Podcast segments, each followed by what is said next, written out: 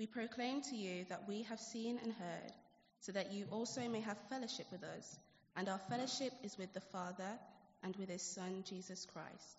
We write this to make our joy complete.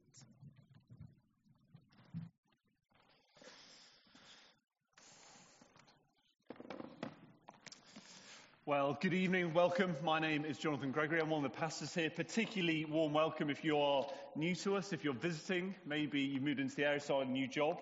Uh, it's lovely to, to, have you with us this evening.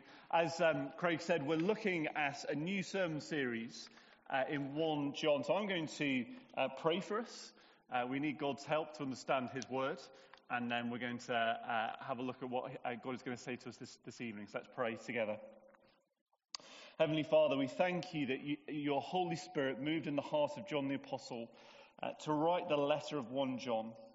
Father, we're expecting that you'll speak to us as a church through this letter throughout this autumn term. Please, would we have listening ears, soft hearts, uh, and Father, please change us through your word. Help me to explain it uh, well and properly as I should. And I pray these things, uh, we pray these things in Jesus' name. Amen. Uh, so this week we're starting uh, this sermon series 1 John. That's going to go up to roughly about Christmas. Uh, and I'm assuming that most of us may not be overly familiar with this letter of 1 John. So research suggests, based on a number of sermons preached in, in churches, that 1 John ranks 19th out of the 27 uh, books of the New Testament. So uh, in that list, you're more likely, obviously there are, there are exceptions, but they're more likely to have heard a sermon on Revelation than you've had on 1 John. And that's a bit of a surprise, isn't it? But we are missing out if we do not know 1 John at all, or we do not know 1 John very well. Um, it was a letter written by one of the very first followers of Jesus, the Apostle John. Uh, and John was writing to, to either a church or a group of churches, we're not quite sure. Um, but, uh, and they were unsure, though, where they stood before God. These Christian believers who were genuine Christians were unsure where they stood before God. And John wrote his letter because he wanted his readers to be confident, to be sure that they were really uh, Christians, that they, what they believed was true, and they were fully accepted and forgiven by God the Father. And that's why we've called this sermon series Genuine, and there's all the subtitle. It's all about how to know that you, you really know God, how to know that you really know God. And in a group this size, there's going to be people at many different stages. Some of us may not call ourselves Christians, but we're looking into the Christian faith. And thank you for taking the risk this evening about coming through the doors of a church. It's great to have you here. But you might be wondering, how can I be sure what the Bible says about Jesus is true? How can I be sure? If I'm going to make a big step from not being a Christian to being a Christian, I need to be sure. Uh, how can I be sure? Others, others of us may have grown up in Christian families and going to church uh, and believing God was just what we did because our parents did it. Uh, but perhaps now that you've gone to secondary school, uh, maybe you're facing more challenges to your faith than you're used to. Or you've just arrived in Birmingham to start your first job or a new degree and you're discovering a new freedom from your parents. Uh, don't ring home and tell them, but a new, a new freedom from your parents to decide things for yourself. And a new situation and that new freedom can lead you to ask, you know, am I sure I'm a Christian? I know my parents are. Is it for me? Um, how do I tell if I am a Christian? You know, I know that Christianity isn't inherited. You know, I've got to decide for myself. How can I be sure that I'm Christian? And why do I believe what I say I believe? I know my parents believe it, but do I believe it? And if so, why? And others of us would say we're most definitely Christians, but being a Christian doesn't eliminate doubt from our lives. And we can be asking questions, maybe, maybe not now, but sometime during our Christian walk we can be asking questions such as Can I really be sure I'm forgiven? I keep on failing God and it, and it hurts me. And, and I feel, Can I be forgiven? Because I keep on doing it. Can I be sure that God will welcome me into heaven? And so those are the three sort of stages, many uh, different stages in between. It's like a, a spectrum. Uh, but God the Holy Spirit moved the Apostle John to write his letter because he wants Christians to be sure they're Christians, to be sure they have eternal life, to be sure that they are forgiven. And that is wonderful news, isn't it? To, to be 100% certain that if you die tonight, God would welcome you into heaven. That's great uh, news. And uh, that's something, uh, if, if, we want to be sure about it, uh, then uh, keep on coming. I don't know quite know what uh, this autumn's must see Sunday evening television is. Is it Blue Planet? Is it, and it's not Downton Abbey anymore, that's gone. but isn't it worth coming here and hearing how you can be sure that you're forgiven rather than going home? Set the video recorder or watch on streaming. So, as John begins his letter, he wants his readers to be sure that they are in a relationship with God the Father through the Lord Jesus Christ. So, first, we can be sure about Jesus because of eyewitness testimony. That's verses 1 and 2. Do you know that we share something in common with the, the original readers of 1 John? Do you realize that? Here's what it is Neither we nor they ever saw Jesus or heard Jesus or was physically in Jesus' presence. So, how could they be sure that what they believed about Jesus was right? How can we be sure 2,000 years later what we believe about Jesus is right? And so, John, John's answer to this original readers was you can be sure because the apostles were eyewitnesses of when God stepped down into creation. Let's have a, have a look at verse 1 and 2. That which was from the beginning, which we've heard, which we've seen with our eyes, which we've looked at, uh, and our hands have touched, this we proclaim concerning the word of life. The life appeared, we have seen it and testified to it, and we proclaim to you the eternal life which was with the Father and has appeared to us. You know, and it might not seem very obvious that he's talking about Jesus because he doesn't use the word, uh, the name Jesus any of the way through. But he's using different titles for Jesus to describe some things about what he's like. So, for example, in verse 1, John describes Jesus as that which was from the beginning. Well, we all have beginnings, don't you? So, my uh, beginning was January 1976. Maybe more specifically, you could say that my beginning was perhaps March or April 1975, but I'm going to move on from that. Uh, but, but before that, I didn't exist. I was nowhere. I, was, I just didn't exist. But Jesus never had a beginning. That's why John describes Jesus in verse 2 as the eternal life, which was with the Father. Jesus is, is the eternal life. He was always existed. You can never go far enough back in time to a time when Jesus didn't exist. And the reason for that is because he is God, and God has always existed. And the other description of Jesus the word of life at the end of verse 1. Uh, verse 1 describes Jesus as the Word because we communicate to each other by our words, don't we? That's how I'm doing it now. I'm speaking to you and I'm communicating to you. And that is what, what God did through Jesus. He came uh, to, to earth to reveal himself to us, to communicate to us. So if I use my words to say, at the age of seven, I jumped off a garage roof and fractured my, my left leg, well, that would reveal something about me, wouldn't it? It revealed I was a bit thick at age seven. Uh, I'm not going to ask you whether you think I'm still thick, but and generally I don't look before I leap. So calling Jesus the word of life means that he revealed to human beings how they could enjoy eternal life with his heavenly Father. That's what. That's why he's called uh, the, the, you know, the word of life.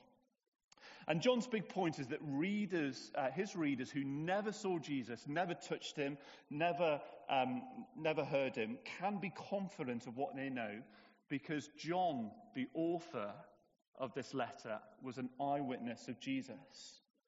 But it wasn't only John. If you look at verse 1, he uses the word we, and he's referring to the other apostles such as Matthew and Peter and James uh, and Andrew, who are also eyewitnesses of Jesus. In particular, uh, in fact, the qualification for being an apostle was being an eyewitness of Jesus' uh, death and resurrection. And that's, that's why there are no apostles today with a, you know, with capital A, because we, none of us have seen Jesus' death or resurrection. And John and the other apostles physically heard Jesus speak the words that we have in the Gospels. They heard him, they heard God's voice. They physically saw Jesus both before his death and resurrection, and also afterwards when he rose again from the dead and then ascended into heaven. And with their hands they touched Jesus. These men were probably hugged by the God of the whole universe. That isn't that an amazing thought? These men actually touched God. And these apostles were eyewitnesses not only to Jesus' life, but also to Jesus' teaching. And Christianity is based on eyewitness testimony. We can be sure that it happened, it's rooted in history.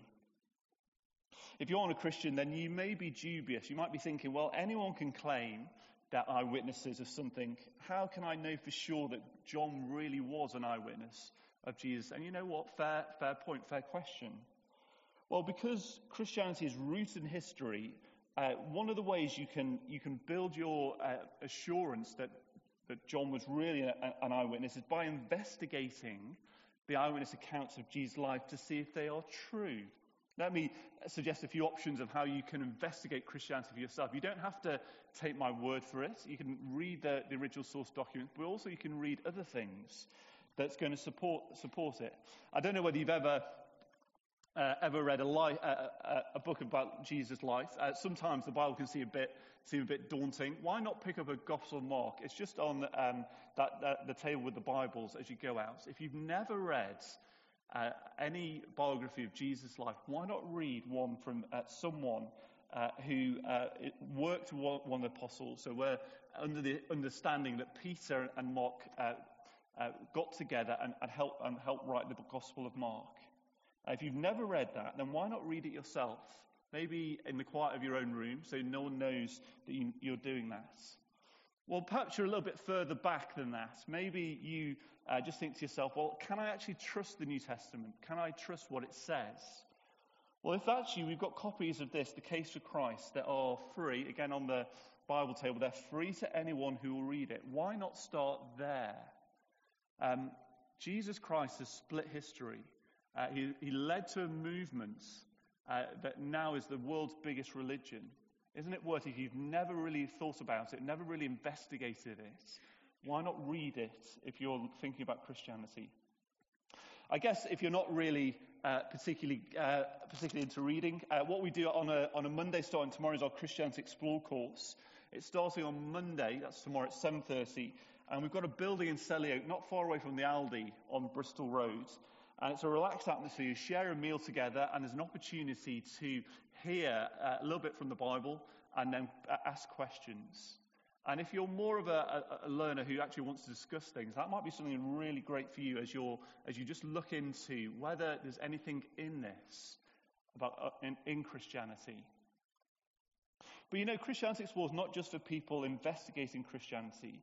If you call yourself a Christian, but you do not know why you believe, what you believe, then Christianity Explored is very much for you. Because at the very heart of the Christian faith is that Jesus literally, bodily died on a cross. On the third day, he literally, bodily rose again from the dead. And if you do not know why you believe this, if you are a Christian, but you do not know why you believe those things, and what historical evidence there is, then please go along to Christianity Explored, because that would be a great thing for you to do.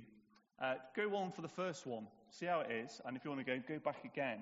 Uh, but if you are new to Birmingham, and particularly if, you, if you've moved into a university, people will push back on your faith. And if you do not know what you, why you believe what you believe, then that's going to be, cause you some problems. For those of us who are convinced Christians, the truth that our faith is based on eyewitness testimony of the apostles should make us more certain of what we believe. We can know for sure that what they tell us about the Lord Jesus is accurate. We can read the four different Gospels and see what they say. And instead of feeling threatened by historical and archaeological evidence, we should welcome it because Christianity uh, stands or falls on the evidence.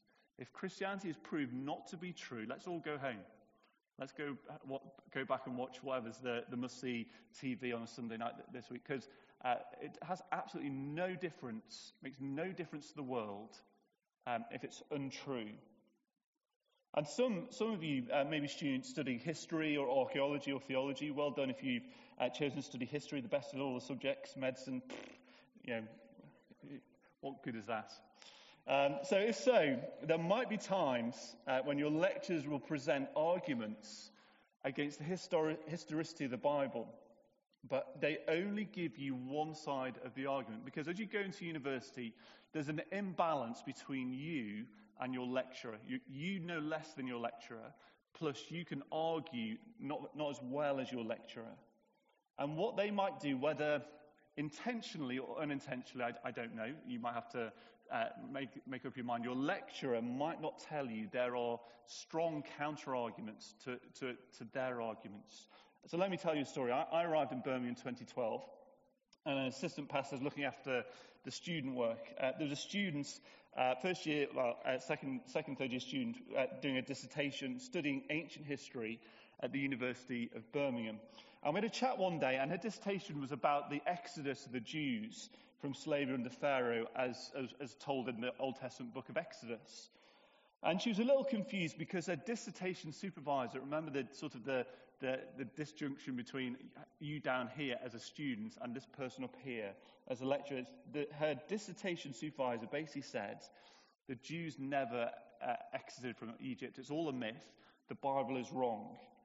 And I asked her, so, so I said, has your supervisor told you that there's some other arguments to what she is, uh, she is saying? And this student replied, no. So I um, went to my bookshelf and I lent her this book, uh, Introduction to the Old Testament by Tremper Longman III. Now, uh, let's just stop there for a moment. To, for one person to be called Tremper Longman, fine.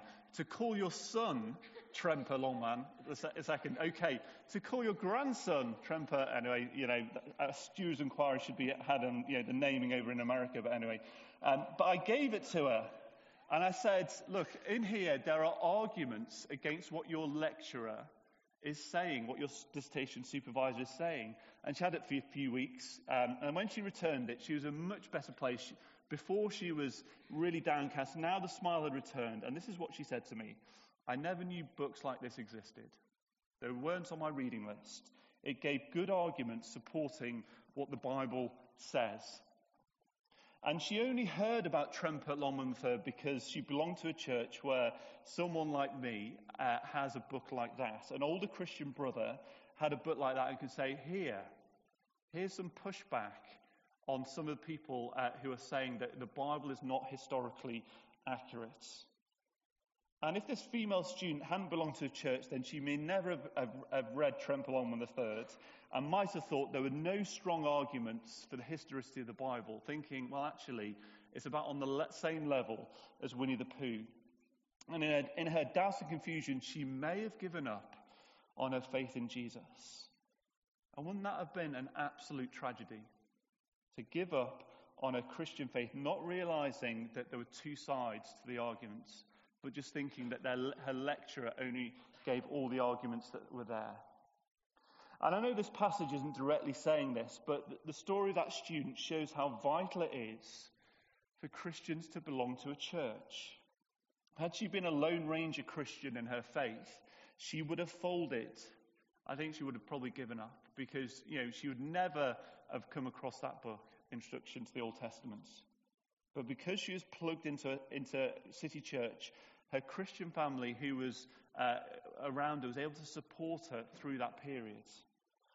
And so, whether you're a student or not, it doesn't matter whether you're a student or not, if you're new to Birmingham, then make a priority to get settled into a church.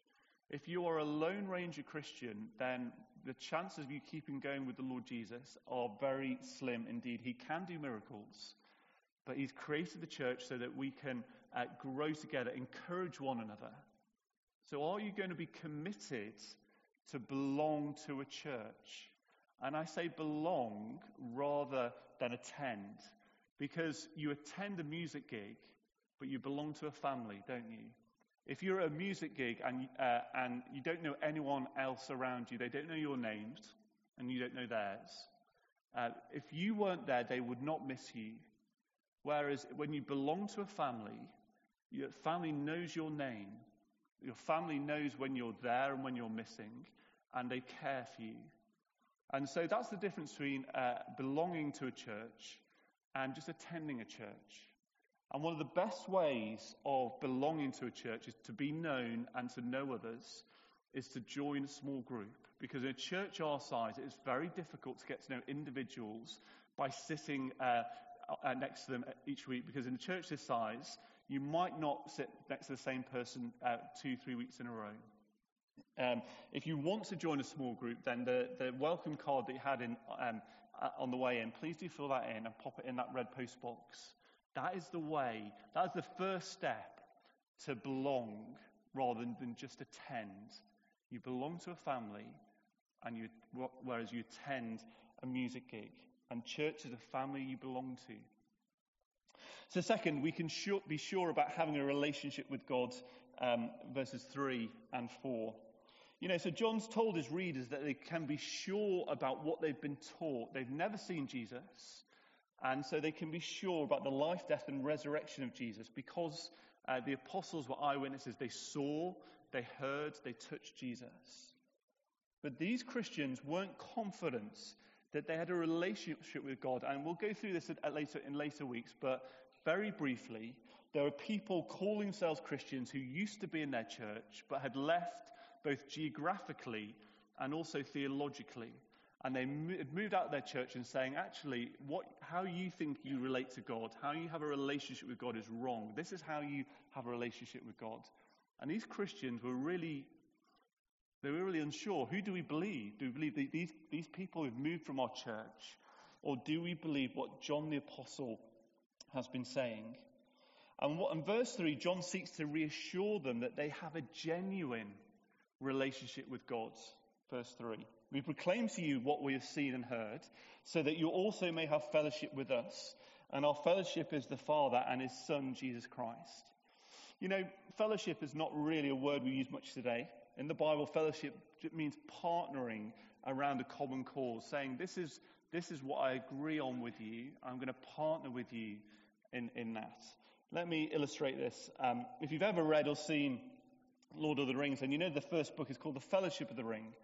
And it describes how two men, four hobbits, one wizard, one dwarf, and one elf unite together around the common cause of destroying the One Ring. And they're in close relationship with each other. And that, that group of nine is called the Fellowship of the Ring. And so when the Bible talks about fellowship, think, think that. Think fellowship of the ring, uniting around a common cause. So uh, for Christians, that's not destroying the one ring, uniting around the gospel of the Lord Jesus Christ. And, and so the apostles proclaimed what they had seen and heard about Jesus so that John's readers would have fellowship or a close relationship with the apostles.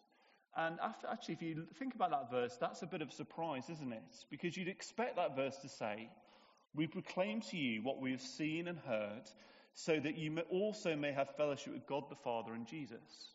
You'd expect that, wouldn't you? But he doesn't say that. It says, Have fellowship with us, the apostles. And so let me try and explain it. Here's a, here's a diagram. Uh, so uh, the apostles and Christians, uh, just to say that the white arrow represents fellowship, that close unity with apostles and Christians.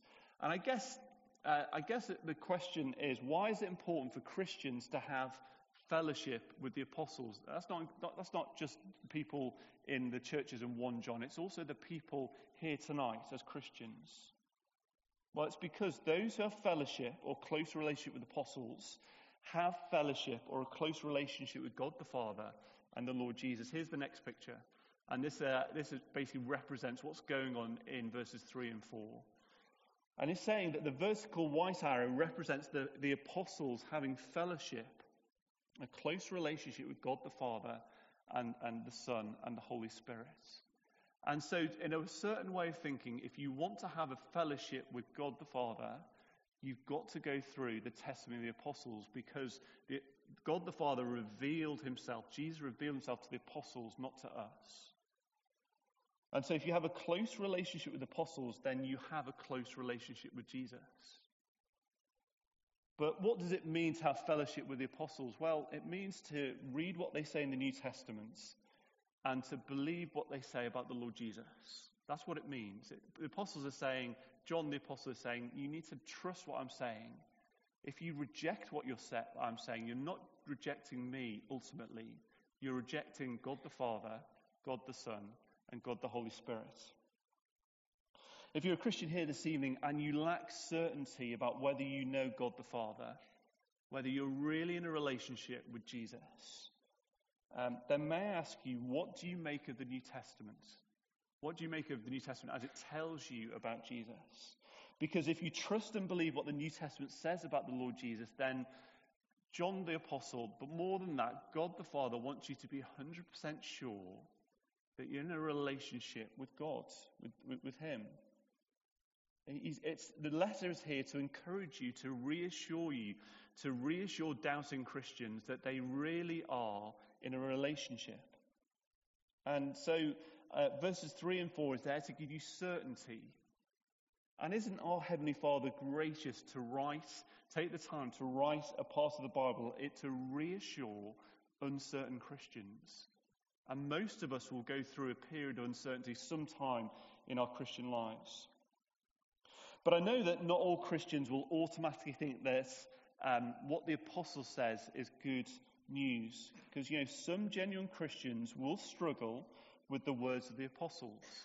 Because let's be honest, sometimes the apostles wrote things that are A, difficult to understand, but also B, okay to understand, but just difficult to stomach. We just find it difficult to stomach what some, some of the, the apostles write. So, for example, the apostle Paul is often singled out as someone who wrote uh, some things that many people today think are unloving, uh, unloving, sorry, uh, particularly in the area of sex. And I guess in response, I'd like to uh, open your mind to a possibility. Because it is possible that what we feel uh, is unloving may not be unloving at all.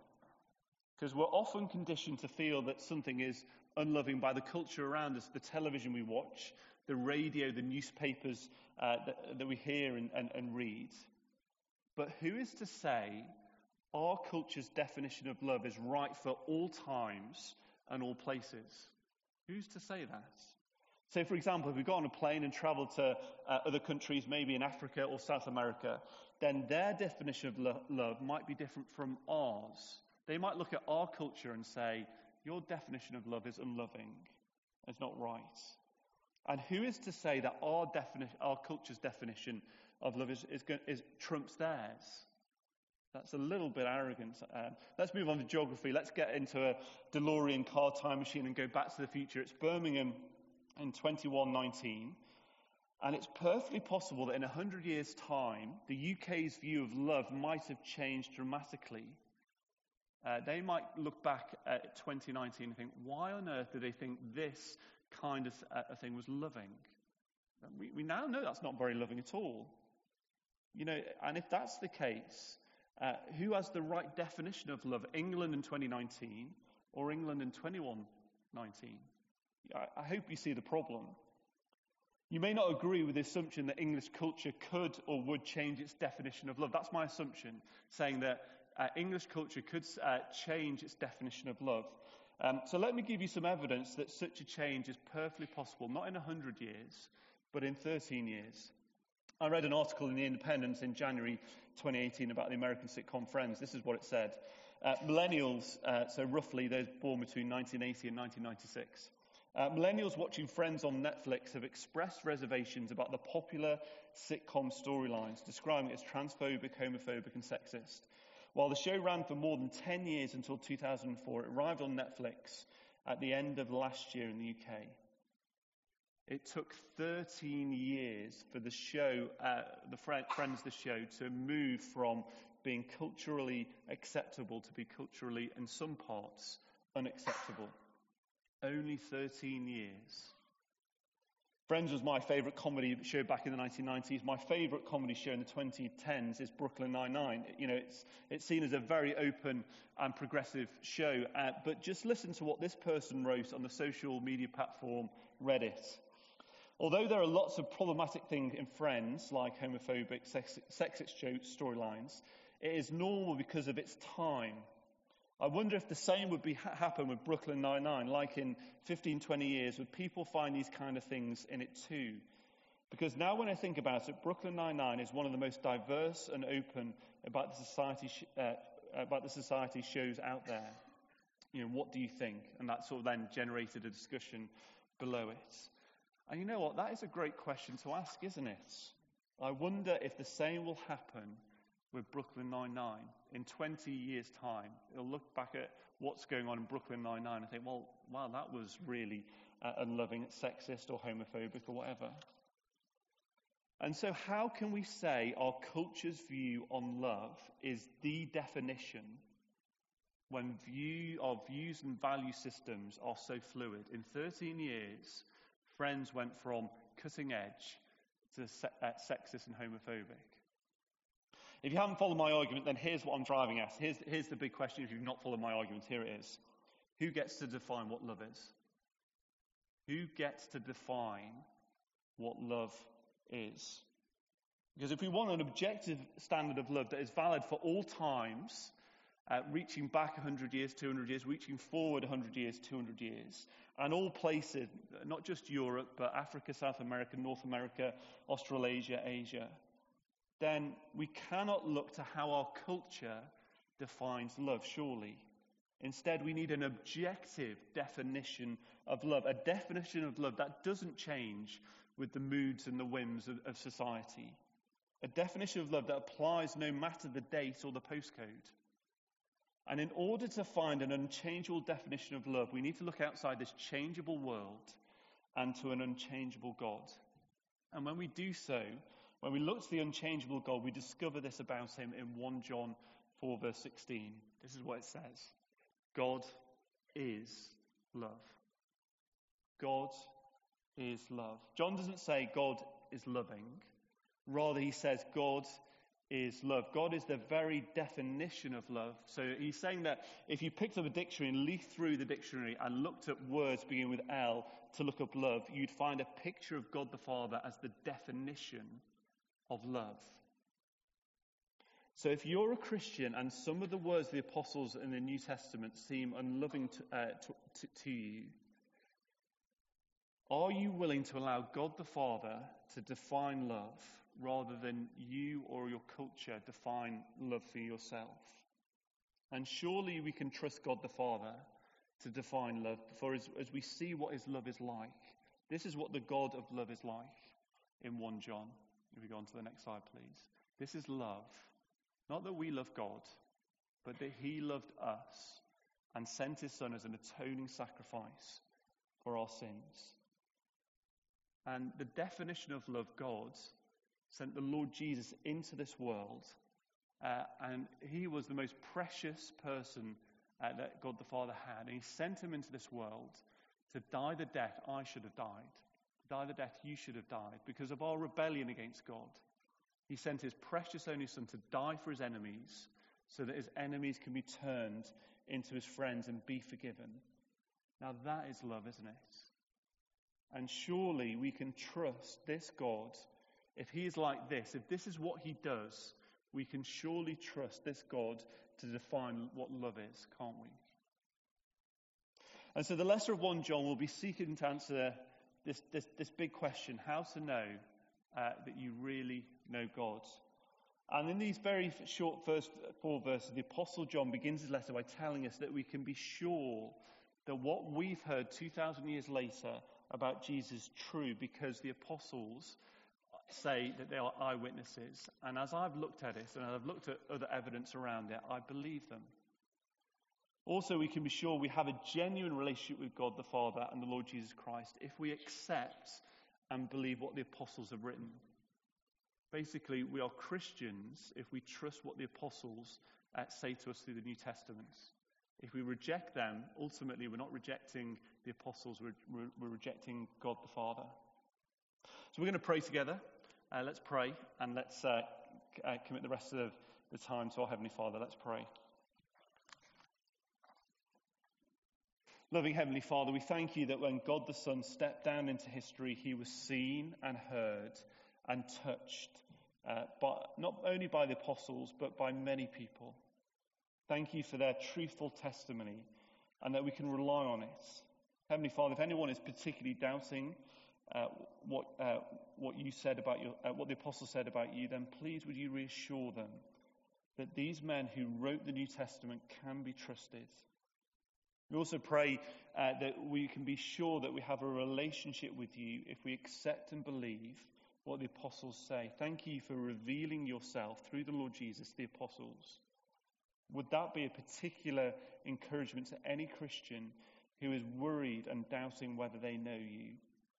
Please, by your Spirit, uh, make us sure of where we stand before you. And, and Father, would that be uh, something that leads to great joy and uh, celebration? And we pray these things in Jesus' name. Amen.